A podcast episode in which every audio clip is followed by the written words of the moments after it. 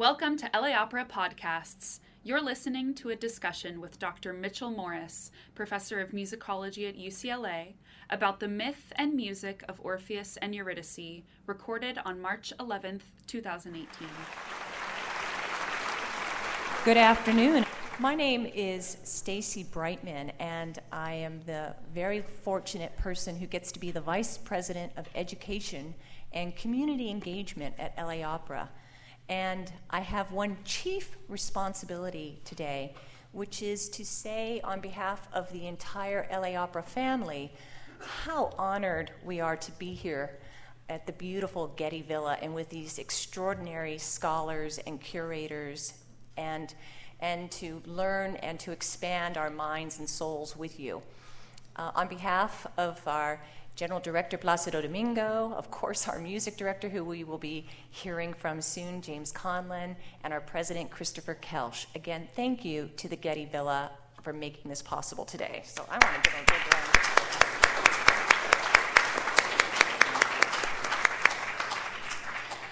I want to bring to the stage one of our most beloved scholars that we get to work with at LA Opera, Dr. Mitchell Morris. He's a professor of music and musicology at UCLA, has been there since, I believe, 1997. Uh, before that was at McGill University. He's one of those brilliant minds that synthesizes so many different disciplines. Um, you will see in your description that he's a specialist in fin de siècle, Russian and Soviet music, 20th century American music, opera, rock, soul, gay and lesbian studies. He's also the uh, uh, co editor of the Oxford Handbook of the American Musical. Who wouldn't love this kind of mind? Um, he's also an artist, he's a, a librettist, and he's here to share some insights with us. Please join me in welcoming Dr. Mitchell Morris.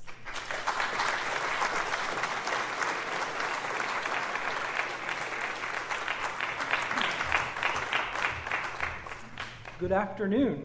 The title I've given myself to work with today is After Orpheus. Now, to be fair, what I mean by the title primarily is after the Orpheus, the Orfeo ed Euridice of Christoph Willibald von Gluck. Um, but it's after a lot of different Orphei, if you will. Um, we already know from the talks this morning that we have in the figure of Orpheus, in the myth of Orpheus, we have a multifaceted story that takes on particular incarnations depending on what aspect of the complex myth a particular rendition is interested in, in focusing on. Um, the really wonderful example for this for me, which is a, an example I've taught, comes with the first really long literary versions of the story, which, of course, as you already know, are from the Georgics and then from the Metamorphoses. Now, Virgil has priority, and it's an interesting situation because the story of Orpheus is a kind of aside. The real point is Aristeus, whose bees have died and he's very stressed out and wants to know what happened. So he has to go find the answer, and it turns out that it's his crime. Uh, that he had actually attempted to abduct and rape Eurydice on her wedding day. She fled, she was bitten or stung by a snake, depending on the translation you use, and died. So it's on him. I did see a version of the Georgics once that sort of had suddenly Aristophanes saying, I, or Aristophanes, um, Aristeus say, I only wanted to try on her shoes. I didn't want anything else. But, you know, it's actually a really serious crime, but of course one that happens in Greek myth everywhere, where it's, if you're a nymph, you're almost certain to need really fast running shoes because some god is going to try to rape you any minute. In the same token, though, when we think about Greek mythology in general, it's also worth remembering that the story of Orpheus, particularly its bloody end, is not uncharacteristic of Greek myth. In fact, if you think about Greek myth, if you think about, oh, I don't know, the flaying of Marsyas, or the invention of the lyre, or any number of stories, for the ancient Greeks, it always seemed like the birth of music seemed to take place in the vicinity of um, some unspeakable physical atrocity. The birth of music is always at the cost of dismemberment, torture, and murder in one way or another. It's an interesting problem that we could spend the entire time talking about. Uh, there's something really important in how they're thinking about that. But so there's Orpheus the singer, the one who can persuade the animals, make the rocks cry, do things like this. There's Orpheus in his aspect as the husband who seeks Eurydice and brings her back or really doesn't. And there is the Orpheus who is ripped to pieces by the Thracian women, uh, but who has an afterlife. Now, Ovid, who's one of whose main goals seems to have been to embarrass Virgil, because Virgil, you know, is a prude. Virgil is really a prude. He's very tight assed and very, very, very inhibited. And so his Orpheus is such, so, you know, he doesn't even sweat. He just glows like Rita Hayworth. Um, so Ovid, in his retelling, is interested in finding every salacious tradition and foregrounding it, which is why we get the man boy love and the sexual frustration, and then the beautiful little detail that is important to my story when the Maenads threw the head of Orpheus into the river, it floated downstream, still singing. That's really important because it's one of the things that matters to my beloved 19th century, which is the afterwards part of Orpheus that I propose to discuss. We'll be touching on some things you've seen already, but I won't necessarily be showing them. You will see Gustave Moreau make a reappearance. You will not see Courtois, even though it's a beautiful painting. What I propose to do then is talk about, first of all, Romanticism's dead Orpheus and why it matters. Now, it's true. There are paintings ad infinitum of Orpheus and Eurydice. There are other versions of Orpheus, but I want to focus on the severed head. The severed head is an important symbol because of what it does in connection with romantic aesthetics and what it symbolizes about the nature of poetic vision. The first thing to keep in mind is that you can conceive of Romanticism as, in some ways, an attempt to undo an important aspect of the Enlightenment. That aspect is what we might call the disenchantment of the world. In Enlightenment eyes, the primary job of an intellectual, well, of almost any cultural figure, was to rub away superstition like you would scrub a pot. You get rid of all of that superstitious nonsense that we associate with religion and magic and all of this sort of stuff that is not clear reason. By doing so, for many people, like Chateaubriand, you end up making the world flat and stale. What you've done is you've taken that sparkling water of life and you've let it sit till it tastes boring and dead.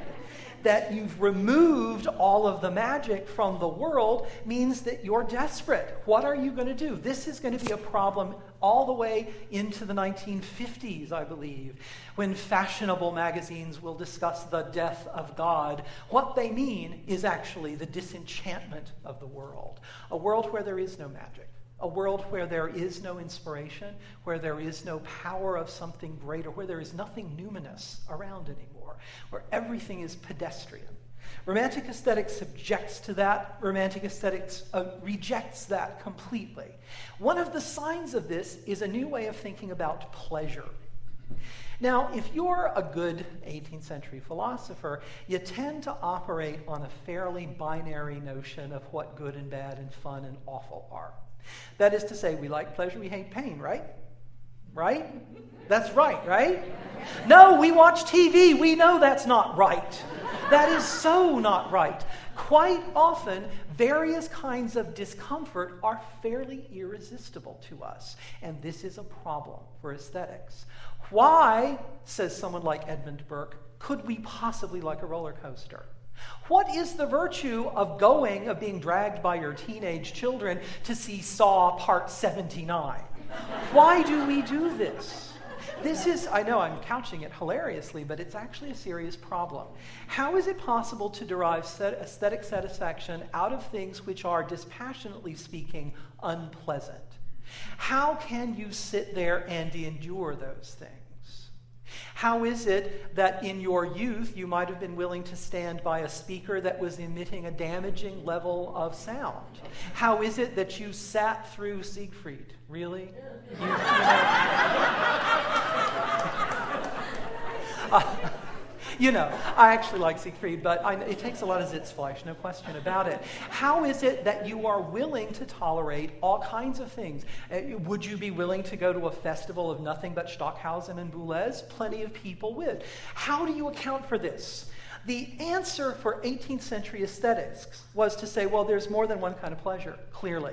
There is the kind of aesthetic satisfaction we get out of pretty things, nice things. We're going to call it the beautiful. But then there's our pleasure in all the giant, scary, inimical, harmful things, like mountains or roller coasters or horror films, or, you know, really, really intense um, chicken vindaloo is a good example. Something that will hurt you. How do we like the things that hurt us? Well, it's because that's a different aesthetic experience. It's one that Burke will, call, will describe as the sublime. And Kant and everybody else will be following him. Now, here is a quick version of the 19th century, and here is what happens to music. In the beginning of the century, there is a difference between the beautiful, the beautiful and the sublime. By the end of the century, there is not a beautiful anymore. The beautiful has been taken over by the sublime, and all that is left is the merely pretty. And this is why we suddenly get a division between so called art and so called popular music.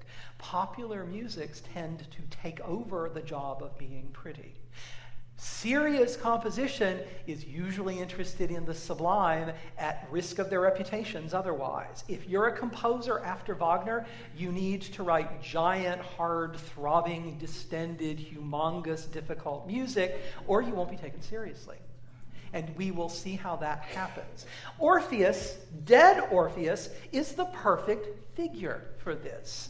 He's already dead. He's already met a horrific fate of bruising, dismemberment, and murder, and yet he sings.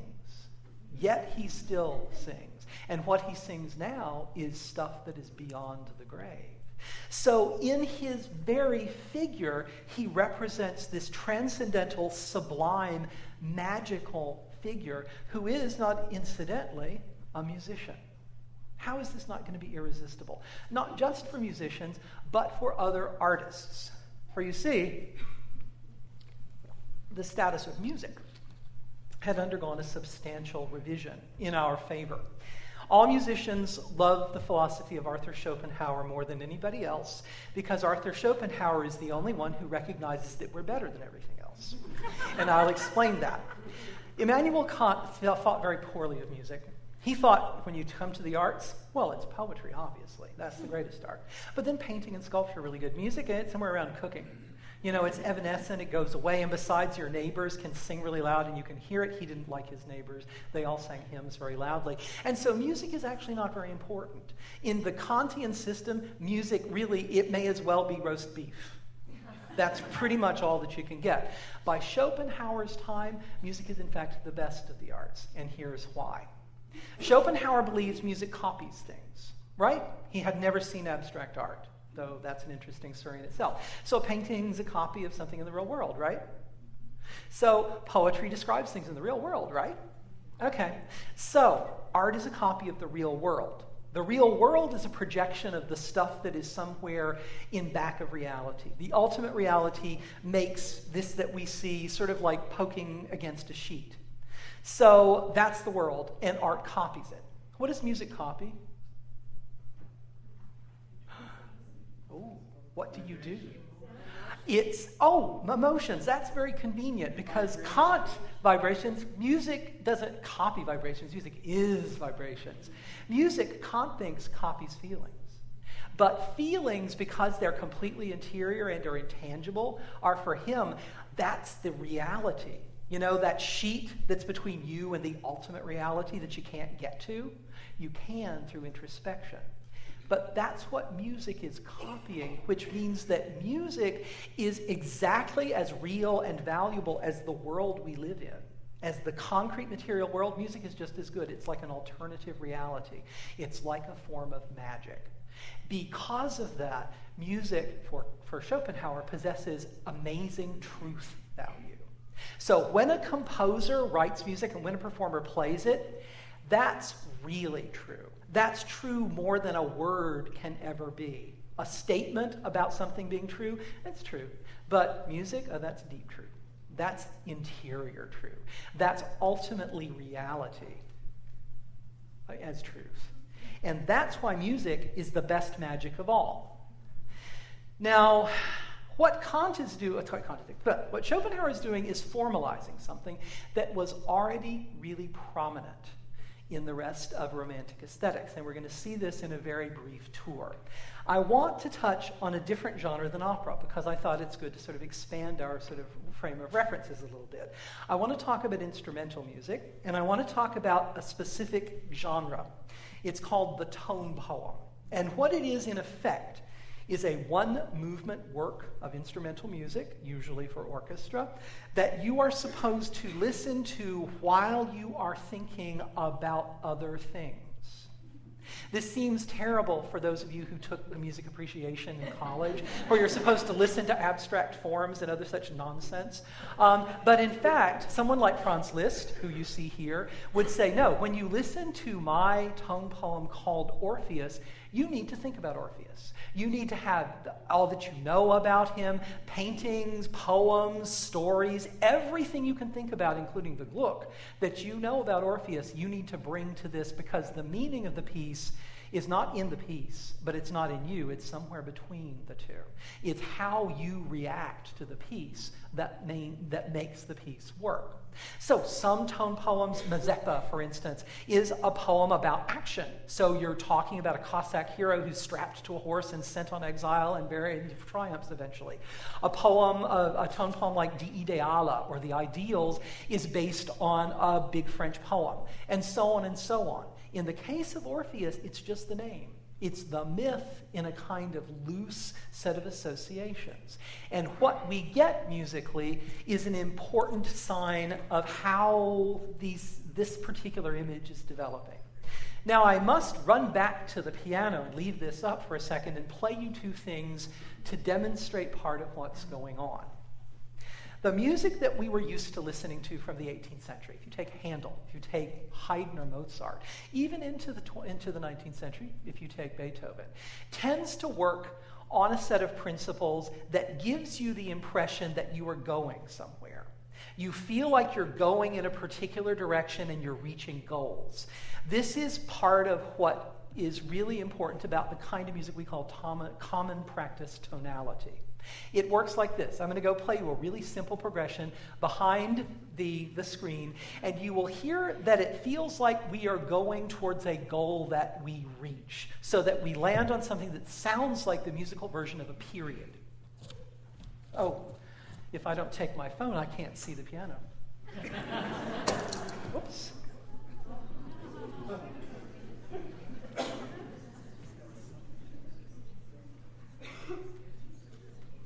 Now, I am on the piano,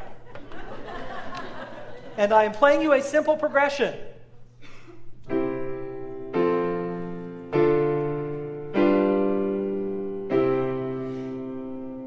And that's our goal. Notice what happens if I don't finish.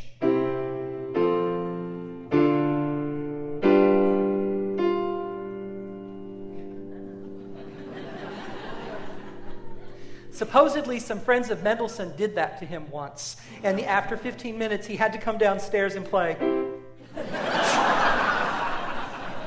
Contrast that with this kind of an effect. I'm going to play four chords that are related to each other in a very different way.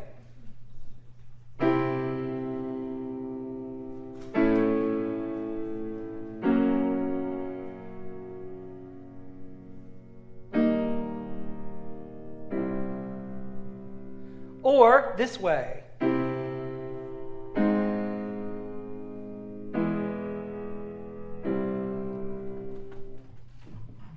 Now, what I did with the first version is I played things in what we call common practice tonality.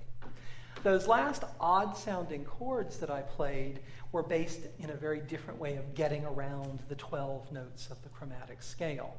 Those are things that we habitually call third relations because they move in a slightly different pattern. The 19th century is all about that. It's all about finding ways of dodging that directed, progressive, goal oriented style I played you first. It's a way of dodging directness in favor of suggestion, in favor of shading, in favor of, well, in favor of subjunctive moods. It's the way that 19th century makes things seem as if quite frequently. And that is one of the things at stake in the opening of Liszt's tone poem from 1853 called Orpheus. What you're going to hear in this opening is you'll hear these chords related by that peculiar system I was showing you, alternating with a double harp effect to give you a kind of super a super lyre, that's going to be the representation of Orpheus. It'll, you'll hear it twice, then on the third iteration, we will relax into an actual melody. What you won't get in this is any sense of stress whatsoever. The piece, Liszt said, was about the ideals of Orpheus as they're sort of maintained, even surrounded by evil in various ways. And in this, he was being influenced by French philosophy. But what the philosophers say is less important, arguably, than what this sound makes it. Let's have the first example, please. First chord double harp effect. This is one of the first times you get this much harp in these.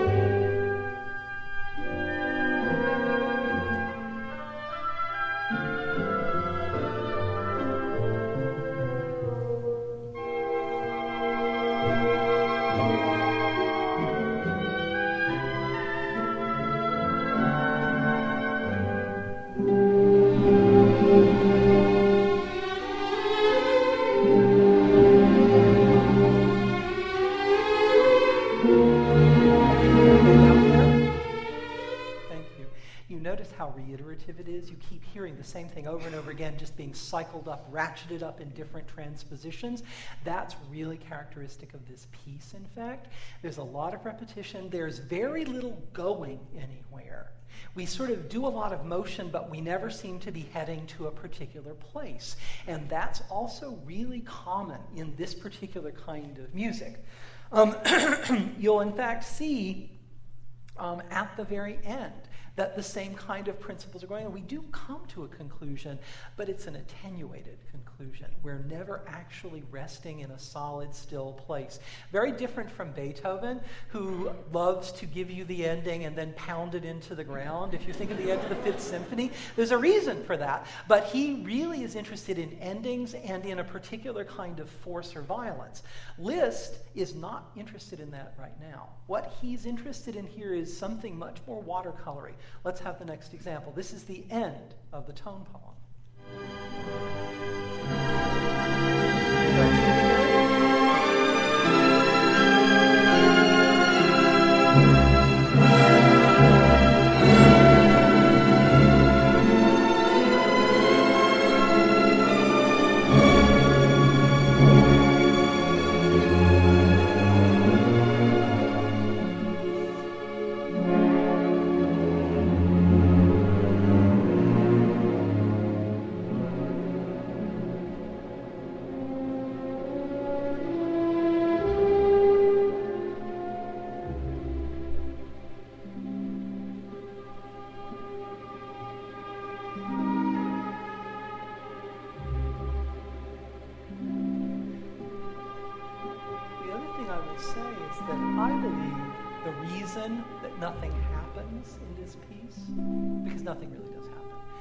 Because we're interested in the image, not the image in motion. We're actually basically trying to look at what is a musical attempt to represent a kind of painting or a drawing. And that's unusual. Paintings will sometimes try to incorporate motion. Music often is not very good at representing images.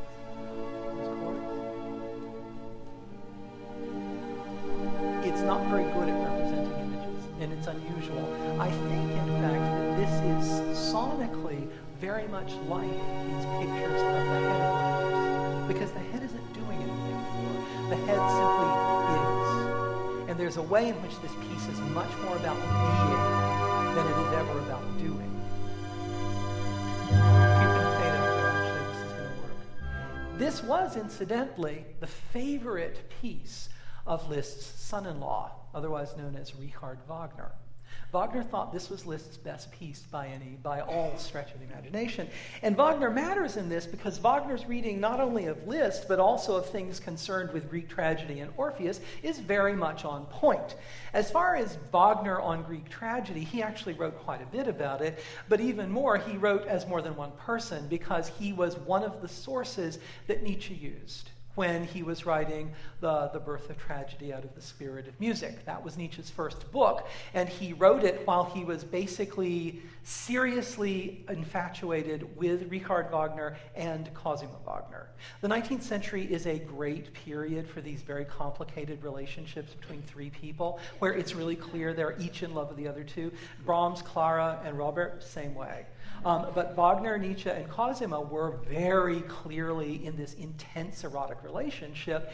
And Nietzsche used Wagner's ideas very much to build this darker version of Greek tragedy. It is, in fact, very un-Winckelmannian because Nietzsche says, why did the Greeks need this?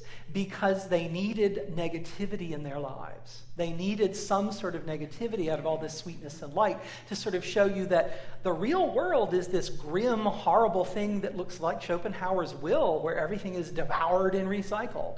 And so that dark side of Orpheus becomes really important uh, thanks to Wagner and Nietzsche. This is also part of the influence of Böcklin. I will actually mention The Island of the Dead that you saw earlier. Böcklin was so obsessed with that painting that he made dozens of versions of it. There are actually lots of those, of those particular paintings for this reason. Now, the artists who matter for my purposes are really two more than any others. Uh, the first is the French painter Gustave Moreau, who we will turn to next um, let me sort of head on. This is a self portrait from 1850. This is not his customary style. This is not the style for which Moreau is chiefly known. This is the style for which Moreau is known. Um, uh, a girl with the head of Orpheus. I think the painting is called The Death of Orpheus. This is the first one of the paintings you will see where we have the lyre as a platform. Um, this is a really common motif in the late 19th century. You saw it with Courtois as well. Orpheus is almost always on his lyre.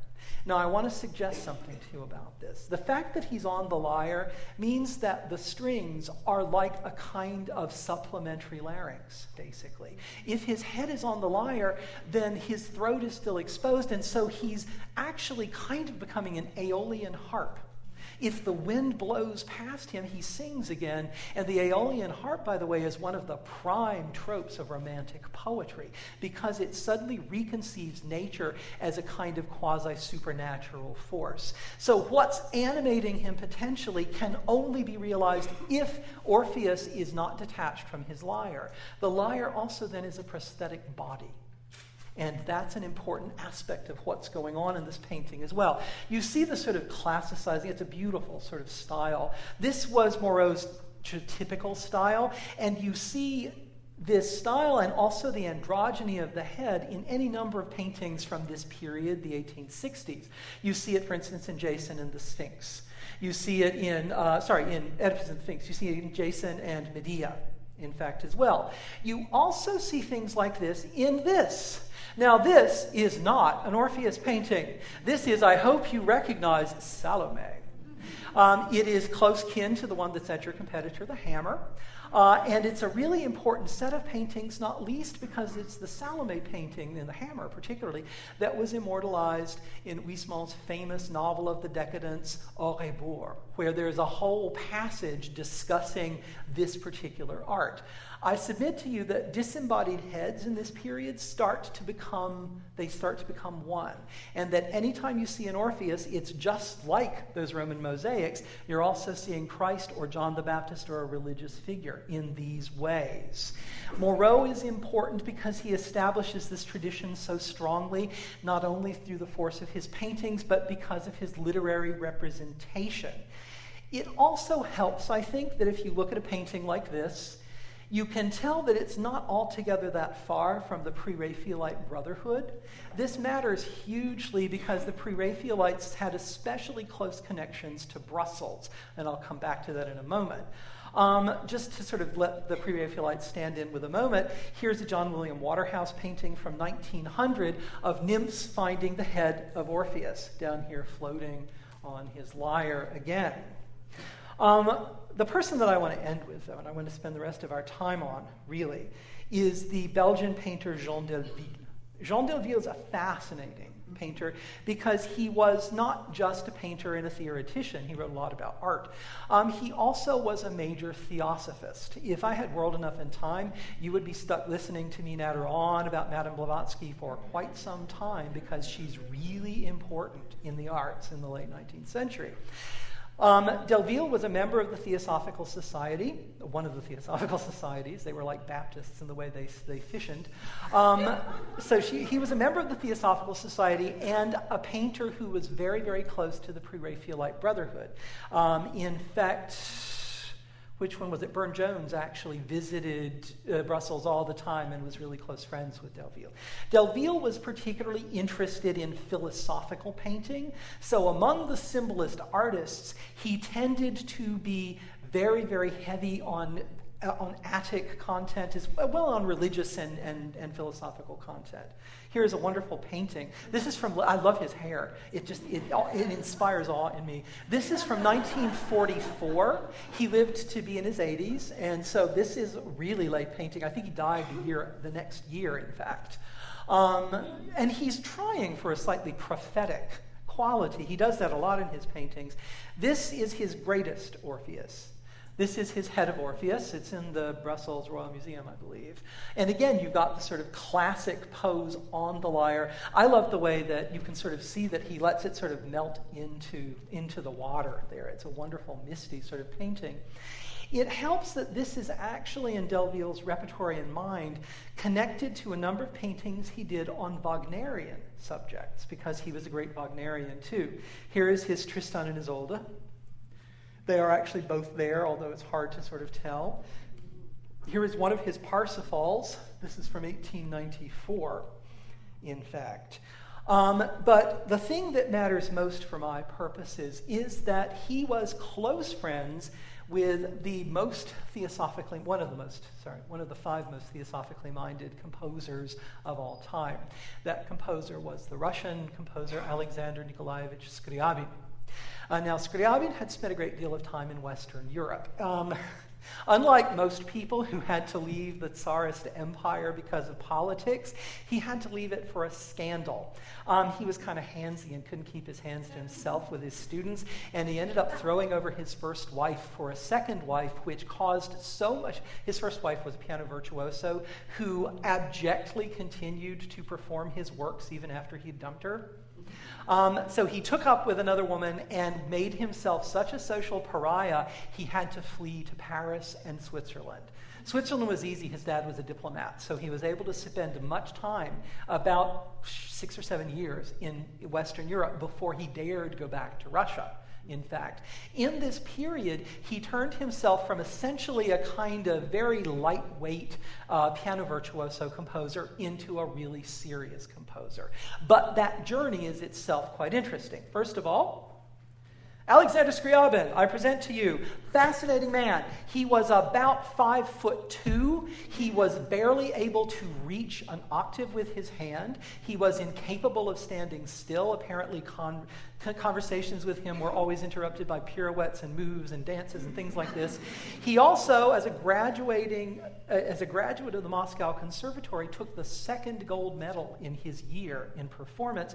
The first went to Rachmaninoff, who had hands like this. So Scriabin was a really significantly gifted pianist. And he started, his contemporaries didn't take him seriously because they thought he was a piano composer like Paderewski or someone like that. Can we have the first, the next example, please? This is the opening of his very, very beautiful 1890s piano concerto. Oh, wait a minute. No, can you go to the next example? I'm sorry. Skip this one. we should have a piano. Oh, look at this. This is the second movement of his piano concerto. It's just the prettiest thing. It doesn't do anything difficult. It's not sublime. It's pretty. In fact, it's so pretty that his contemporaries scoff. They're like, ah, he's not really a composer. This is just frivolous stuff that they do for pop concerts.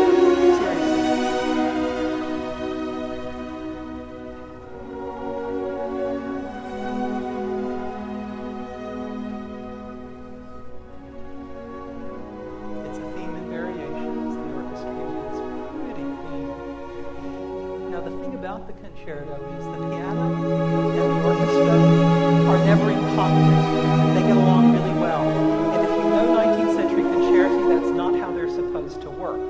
The soloist is the heroic individual almost always. The orchestra is the crowd, and he must prevail like Napoleon. But for Scriabin, really the orchestra is more like his adoring aunts who loved the little Shurinka and loved everything he did. So the purpose of the orchestra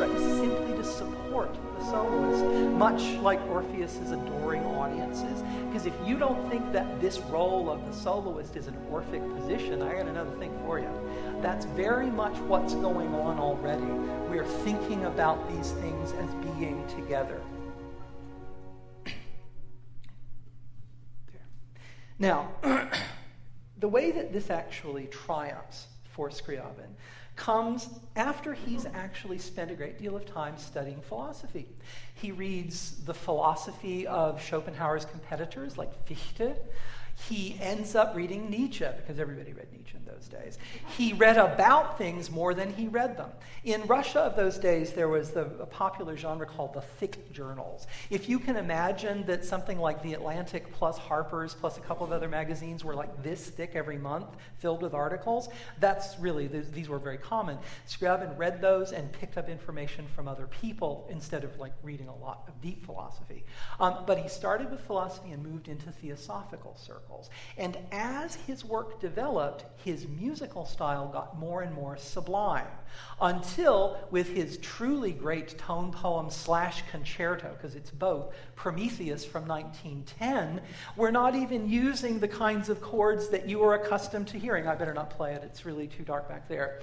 And so I want to close with two things. I want you to look at this. This is the frontispiece for the score. This is a drawing that was done by Jean Delville. This is obviously Orpheus. This is also, notice the lyre is superimposed upon the sun. This is also Apollo. Oh, and since we have the title, this is also Prometheus all three of them layered together in a theosophical landscape with lotus blossoms, galaxies, Solomon's seal, which is an alchemical version of the Star of David, and all kinds of other occult symbology to represent this. Here is the opening of the piece.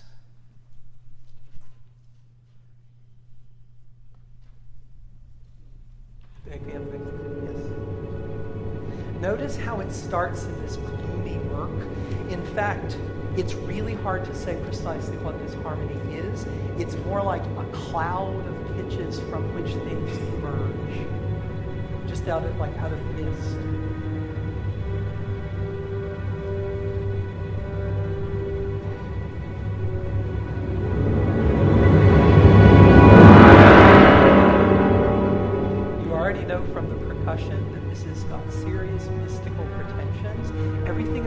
The orchestration is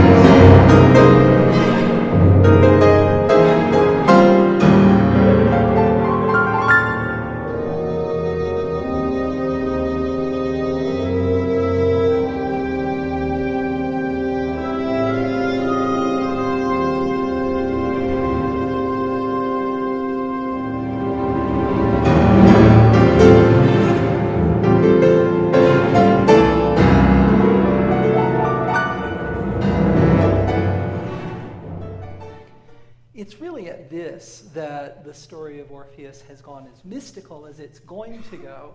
What you will see in the 20th century is various kinds of explorations of the things that have been tossed out for consideration in earlier centuries. In fact, you will see not only the things that we've already heard about, you'll see a few other operas in very peculiar post symbolist ways. You will see popular music. You will see songs by jazz composers, by singer songwriters. The topic of Orpheus will continue to be a really rich one, and I predict, predict we'll keep seeing Orpheus far into the future. And with that, I thank you.